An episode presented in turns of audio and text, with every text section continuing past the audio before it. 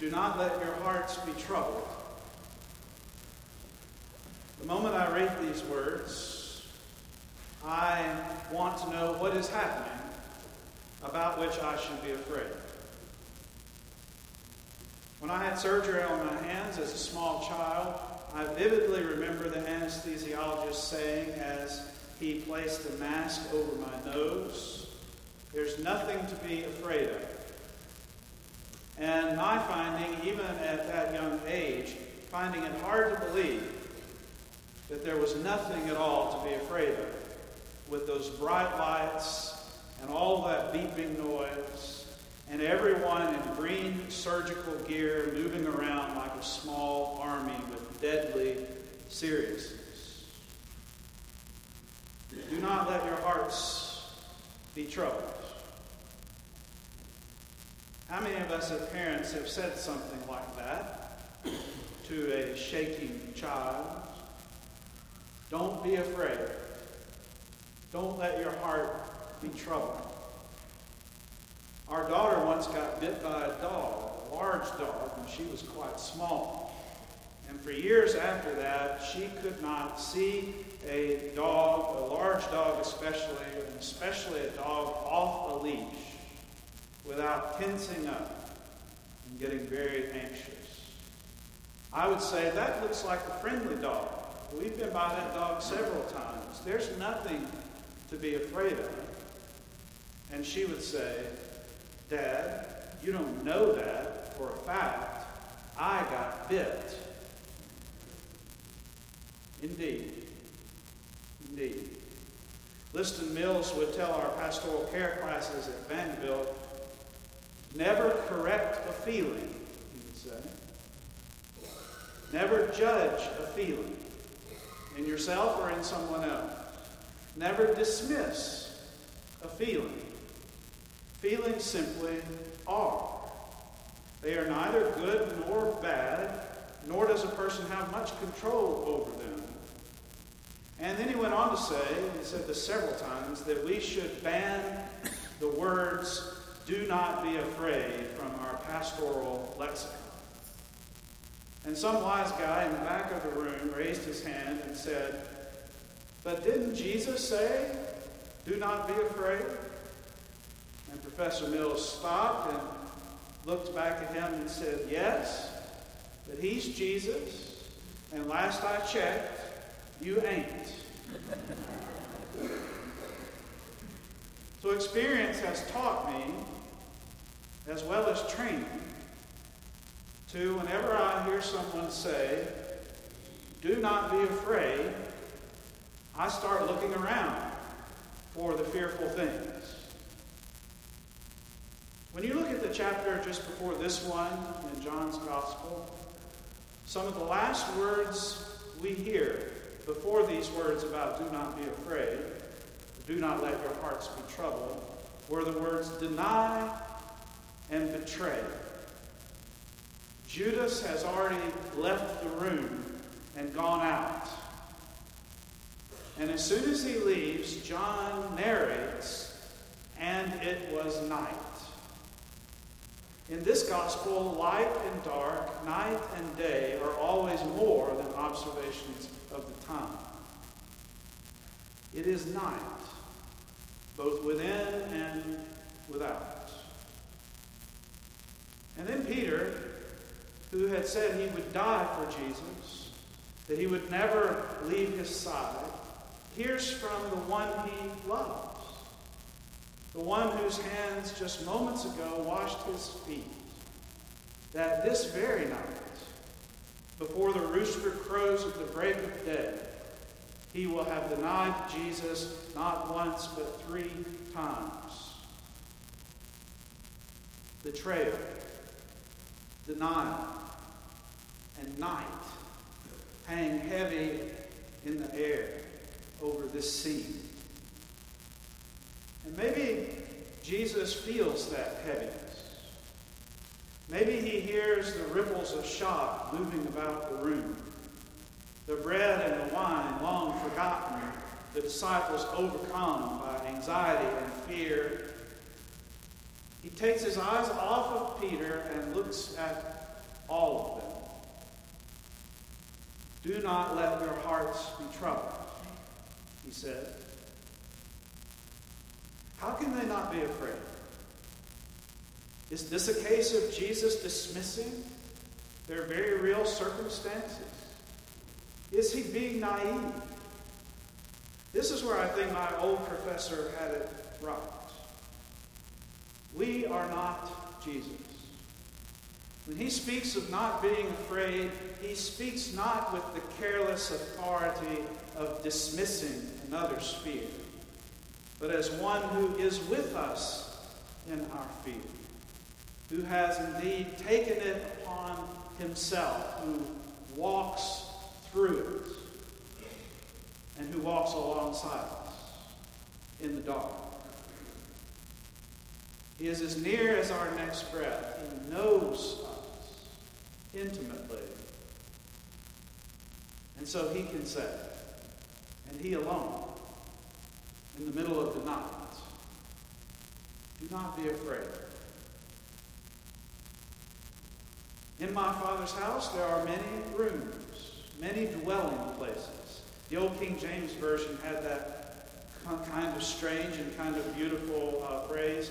In my Father's house are many mansions. The source of the disciples' strength at this time of real trouble is their faith in God and in Jesus. And although Jesus is going, faith in him makes possible a new kind of relationship with God. Jesus is inviting all believers to dwell with him. A metaphor for relationship. To come into that large house with those many rooms. A relationship that Jesus' departure will enable the disciples to share themselves. No matter what happens to them, no matter what happens to the church, no matter how fearful the times, we have a home in Christ with God. Not just in the future, but very much in the here and now. And so he says, You know the way I'm going, to the place where I'm going. Home, you know, we talk a lot about home on days like this in our nation. Home is not bricks and mortar. Home is primarily about relationships. My Father's house is an invitation to a relationship with God, a space with many rooms, a relationship that grounds all others. And that when we are fearful, enfolds us in the assurance of ultimate home. But Thomas, all he can think about is a house somewhere perhaps up in the sky, with many rooms. And he's thinking about a place, and not a person. We do not know where you are going. How can we know the way? Thomas asks to know the way, and Jesus points to himself. Philip asks him to show us the Father, and then we will be satisfied. And Jesus again points to himself.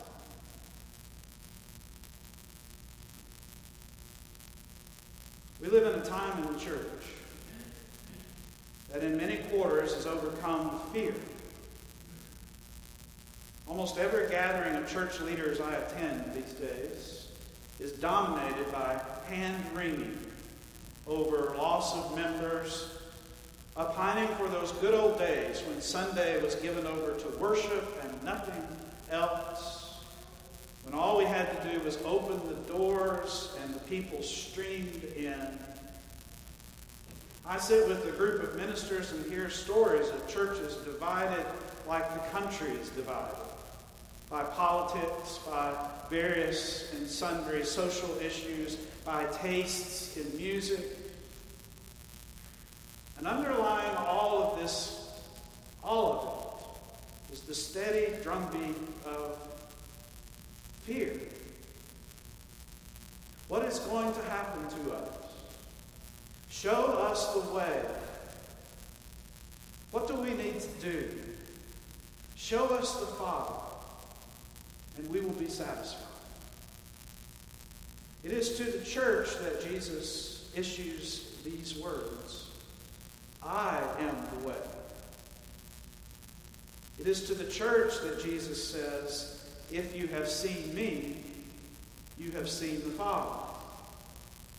It is to the church, Jesus says, Do not let your hearts be troubled. Trust in God, trust also in me. It is to the church, Jesus says, If you ask for anything in my name, I will do it.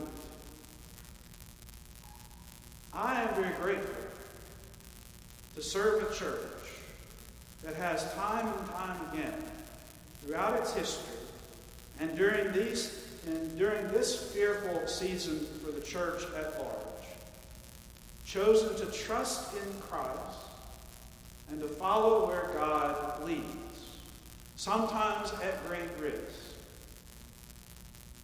This plan that you will hear about in just a few moments is a response of faith and not fear, a stepping out in trust, confident, confident that the future is not in our hands,